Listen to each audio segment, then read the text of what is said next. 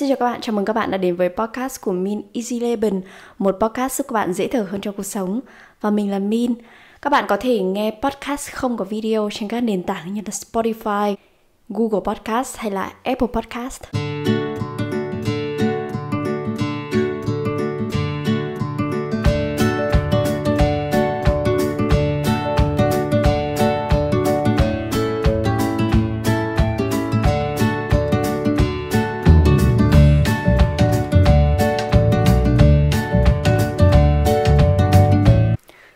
Mình là một người rất là có nhiều sở thích. Mình thích đàn ca sáo nhị mình thích uh, nấu ăn mặc dù không giỏi lắm nhưng mà thỉnh thoảng.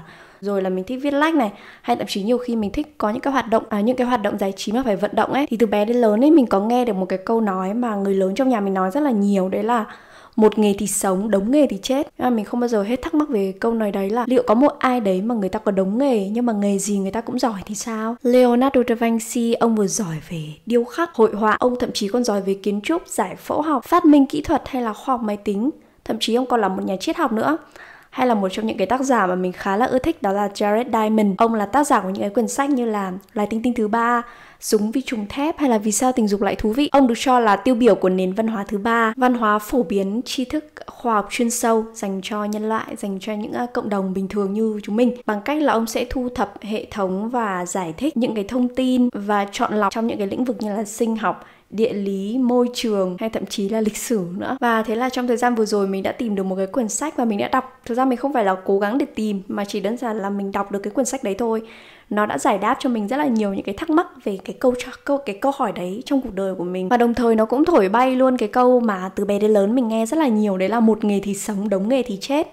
Đó là quyển sách Range hay tựa sách tiếng Việt đó là Hiểu sâu biết rộng, kiểu gì cũng thắng của David Epstein. Trước ấy thì mình đi học ấy thì mình có có một cái cô giáo hồi cấp 2, cô ấy từng nói chuyện với mình là ừ, đối với cô ấy, ấy có một cái để là trở thành một người thành công ấy thì thường là 99% là thông minh còn chỉ có 1% là nỗ lực thôi. Nó là một cái câu nói ngược lại của Thomas Edison khi mà ông nhận định là cái sự thông minh của ông chỉ là 1% thôi và 99% còn lại là dựa vào cái sự nỗ lực. Thực ra thì mình thấy ấy, chúng ta rất là thích tin vào những cái thiên tài, những cái người mà sinh ra đã giỏi giang sẵn rồi. Nhưng mà không bao giờ có thể biết được là đằng sau cái sự thành công đấy của họ thì họ đã phải trải qua những gì và họ đã bao nhiêu lần thử nghiệm giống như Thomas Edison cũng không thể nào mà biết được là ông đã trải qua bao nhiêu cái thí nghiệm thất bại. Để cuối cùng thì mới có một cái phát minh thành công. Mình không thể nào mà đưa cho các bạn con số chính xác là 99% hay là một phần trăm, nó là đúng hay là sai. Nhưng mà mình là một người tin vào xác suất thống kê. Khi mà các bạn càng thử nghiệm nhiều ấy, các bạn thất bại nhiều ấy, thì đồng nghĩa với việc là các bạn cũng thành công và may mắn nhiều hơn người khác. Và để giải đáp sâu hơn cái câu hỏi của tất cả mọi người là ừ nhưng mà có những người mà người ta sinh ra người ta đã là thiên tài, người ta đã rất là bác học rồi, thì cái sự thiên tài và bác học đấy từ đâu ra? Một năm bốn ngày sau Thế chiến thứ hai, một người đàn ông tên Laszlo đã thực hiện kế hoạch của mình với những đứa con sắp chào đời với một quan điểm nghiêm túc rằng chúng ta có thể nuôi dạy mọi đứa trẻ trở nên siêu việt trong bất cứ một lĩnh vực nào và lĩnh vực mà ông ta chọn đó là cờ vua. Laszlo rất kiên trì và tỉ mỉ. Ba đứa con gái của ông lần lượt là Susan, Sophia và Judith đã trở thành những kiện tướng cờ vua. Susan chiến thắng giải vô địch thế giới dành cho nữ. Sophia đạt được thành tích cao nhất là kiện tướng quốc tế thấp hơn cấp đại kiện tướng một bậc. Và Judith tiến xa nhất, leo lên vị trí thứ 8 trong bảng xếp hạng thế giới của cả nam và nữ năm 2004. Thí nghiệm của Laszlo đã thành công và câu chuyện của nhà ông Laszlo đã đi vào hàng loạt sản phẩm văn hóa như báo chí, sách vở, chương trình TV và các buổi à, diễn thuyết như một ví dụ về việc con người có thể khai phá tiềm năng của mình à, vô hạn nếu mà được bồi dưỡng từ sớm. Vậy thì liệu cái thí nghiệm đấy nó đã thực sự cho việc chứng minh là một nghề thì sống đống nghề thì chết chưa? Và càng được bồi dưỡng sớm à, cái nghề đấy càng có nhiều kinh nghiệm thì sẽ tốt hơn. Và khi được nghiên cứu sâu hơn người ta phát hiện ra rằng hóa ra các đại kiện tướng chưa bao giờ có tài ghi nhớ hình ảnh cả. Nhưng qua việc nghiên cứu các mô hình thi đấu được lặp đi lặp lại họ đã học được một cái cách mà Chase and Simon gọi là phân đoạn. Thay vì phải chật vật ghi nhớ vị trí của từng quân cờ, bộ não của những kỳ thủ ưu tú này đã nhóm số lượng nhỏ các quân cờ lại với nhau thành một khối nhỏ hơn có ý nghĩa. Dựa trên một số các khuôn mẫu quen thuộc, mọi người có thể hiểu hơn về cái việc ghi nhớ từng cái khuôn mẫu trò cờ vua trong một cái series rất là hay của Netflix đó là uh, hậu gambit. Uh, và đó là lý do họ thành công tức là họ làm nhiều ấy và thành kỹ năng ấy. Mọi người hay nói là uh, cái gì mà tay làm tay quen gì đấy mình không nhớ rõ cái câu đấy kiểu như làm nhiều thì mình thành kỹ năng ấy. Hay ví dụ như là những cái người mà mọi người gọi là thiên tài ví dụ như là có một cái à, drama khá là nổi tiếng của Hàn Quốc gần đây đó là cô luật sư tự kỷ Woo Young Gu à, một cái bộ phim rất là hot. À, cô này cô có một cái khả năng nhớ rất là siêu phàm những cái điều luật luật của Hàn Quốc ấy. Và đương nhiên các khuôn mẫu và các cấu trúc quen thuộc này cũng hết sức quan trọng đối với những người thuộc hội chứng bác học um, gọi là cái cụm từ khoa học để gọi những cái thiên tài này gọi là hội chứng bác học. Tuy nhiên trong một nghiên cứu về một nghệ sĩ piano cũng mắc hội chứng bác học như thế này uh, hay mọi người gọi là thiên tài đấy thì nghệ sĩ này đã không thể chơi một bản nhạc không có điệu thức mặc dù đã tập luyện nhiều lần. Và thiên tài này và các chị em Laszlo đều có một điểm chung họ ghi nhớ các cấu trúc quen thuộc theo kinh nghiệm. Và khi các cấu trúc này trở nên không còn quen thuộc nữa họ bị mất phương hướng hoàn toàn và không biết làm thế nào trong cái ờ, trường hợp như thế này. Liệu mọi người có đang nghĩ là ôi dào giỏi đến thế là được rồi. À, thì mình cũng chỉ cần uh, bám chặt vào những cái nguyên tắc như thế thôi và mình có kinh nghiệm thôi là được rồi mà. Tuy nhiên việc bám chặt vào những cái cấu trúc quen thuộc như thế này ấy rất tiếc chỉ tồn tại ở những cái ngành nghề hẹp như là cờ vua hay là uh, âm nhạc cổ điển thôi. À mình còn chưa đến nói cái việc là cờ vua và âm nhạc cổ điển, bây giờ nó đã dần trở nên lỗi thời khi mà AI đã giỏi hơn chúng ta ở cả hai lĩnh vực đó rồi. Ok, vậy là khi mà David Epstein, ông đã lý giải cách não của các thần đồng hoạt động, họ làm thành kỹ năng ấy và họ nhớ những cái cấu trúc quen thuộc ấy. Và tiếp theo ông lý giải là tại sao chúng ta không nên làm như thế.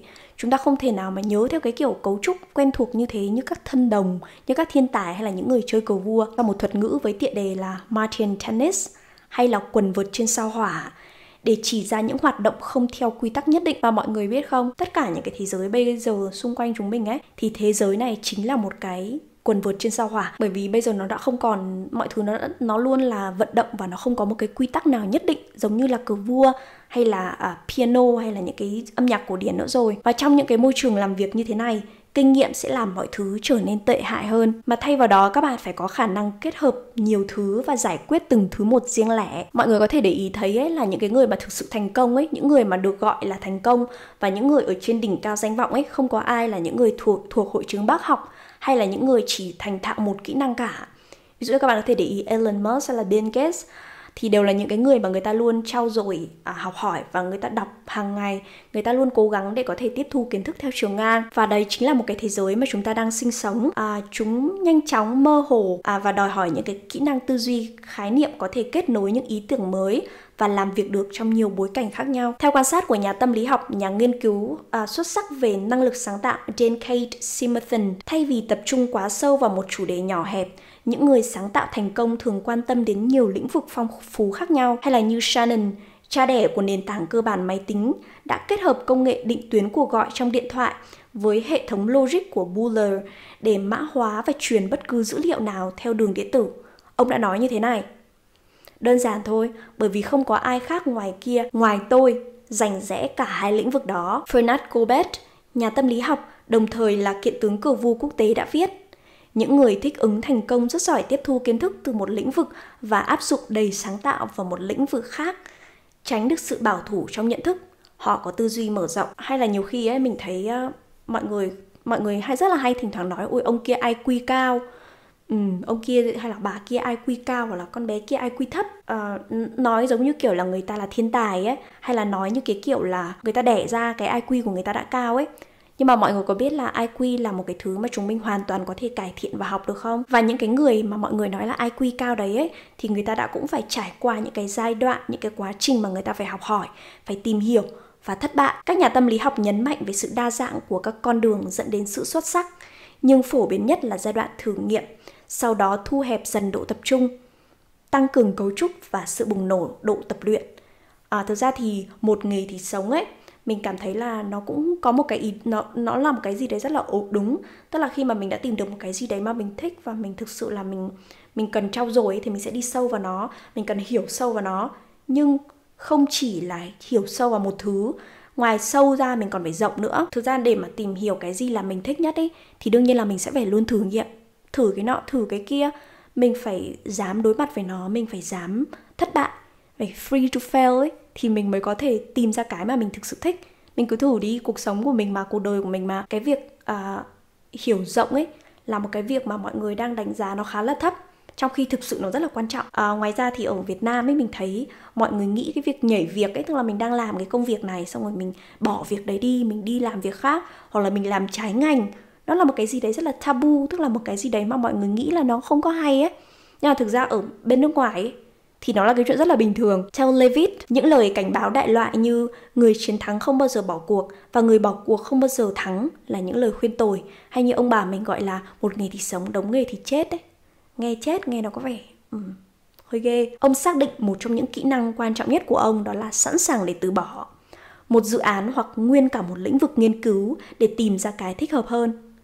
Tuy nhiên thì à, ở cái phần này thì mình cũng có một vài cái uh, quan điểm của mình ấy đấy là cái việc các bạn tiếp tục hay là các bạn vứt bỏ ấy nó rất là nó sẽ là phải rất là cẩn thận đấy bởi vì là mình nghĩ là nếu mà mình muốn hiểu sâu bất cứ một cái gì ấy mình cũng sẽ gặp sự khó khăn.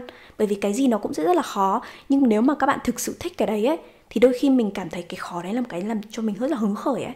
Tức là nhiều khi mình thấy cái vấn đề này rất là khó nhưng mà khi mà mình cứ tiếp tục đào sâu đào sâu mình cảm thấy là cái việc khó đấy nó nó rất là kích thích mình ấy nó làm cho mình cảm thấy rất là đầy năng lượng để mình tìm cái khó đấy để mình giải quyết cái khó đấy ấy.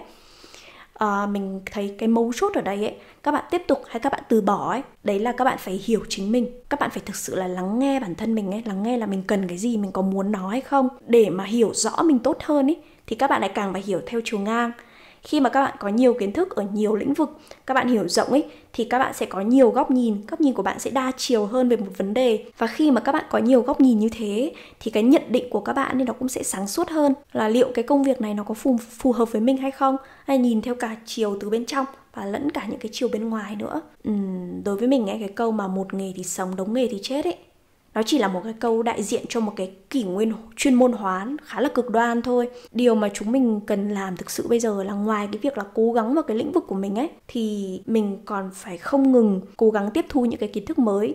Ví dụ như thế này này, cái ngành nghề của mình ấy là mình làm về marketing. Nhưng mà trong marketing ý, thì nó lại có rất là nhiều những cái nhánh, nhánh khác nhau của marketing. Các bạn có thể làm về market research tức là làm về nghiên cứu thị trường và thường là các bạn sẽ làm về data làm về những cái con số nhiều hơn. À, hoặc là các bạn làm về uh, phát triển sản phẩm hoặc là làm các bạn làm về giá làm về marketing mix là làm về giá về uh, nơi phân phối uh, sản phẩm. Hoặc là các bạn có thể uh, làm về communication làm các bạn có thể làm về event marketing. Trong marketing nó có rất là nhiều thứ thì một là các bạn có thể chuyên sâu ví dụ như là mình thì là mình chuyên về communication và event marketing chẳng hạn. Thì mình sẽ chuyên sâu về cái đấy. Nhưng ngoài ra ấy thì mình cũng phải tìm hiểu về những cái vấn đề khác của marketing ví dụ như social media làm về market research làm về phân tích uh, đối thủ. Nói chung là một lĩnh vực của mình ấy là hiểu sâu. Nhưng ngoài ra mình còn phải biết rộng nữa. Rồi khi mà mình mình làm marketing ấy thì mình cũng phải hiểu là cái sản phẩm của mình nó là cái gì làm cho một cái sản phẩm về tech về những cái um, đồ điện tử đồ gia dụng chẳng hạn thì các bạn lại phải tìm hiểu xem là cái này nó có chức năng gì. Thì mình phải rất là hiểu cái sản phẩm của mình. Mình tìm hiểu có thể là cái đấy nó không phải là thuộc về vấn đề kinh tế mà trong một cái máy ấy nó sẽ có những cái bộ phận khác nhau mà mình phải hiểu một chút về uh, điện tử về công nghệ thì mình mới có thể marketing cái sản phẩm đấy được đúng không?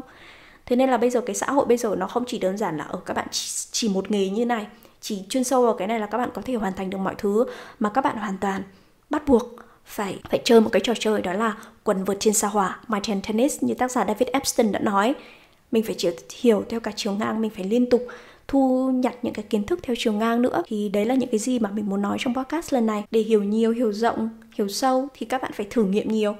Thử nghiệm nhiều, thất bại nhiều cũng không sao. Nếu mà các bạn thất bại nhiều thì mình, như mình đã nói ở đầu podcast rồi đấy, mình tin vào xác suất thống kê thử nghiệm nhiều thất bại nhiều thì may mắn cũng mới nhiều được. Và cũng đừng vội vàng nhận định ai đấy là người ta may mắn hoặc là người ta đẻ ra IQ người ta đã cao rồi. À, bởi vì chúng ta không thể biết được rằng là họ đã phải cố gắng bao nhiêu họ đã phải nỗ lực bao nhiêu để họ có thể đạt được những cái điều đấy. Mình chỉ nên so sánh bản thân mình với chính mình mà thôi. Cảm ơn vì đã lắng nghe podcast lần này. Hẹn gặp lại vào lần sau. Bye bye!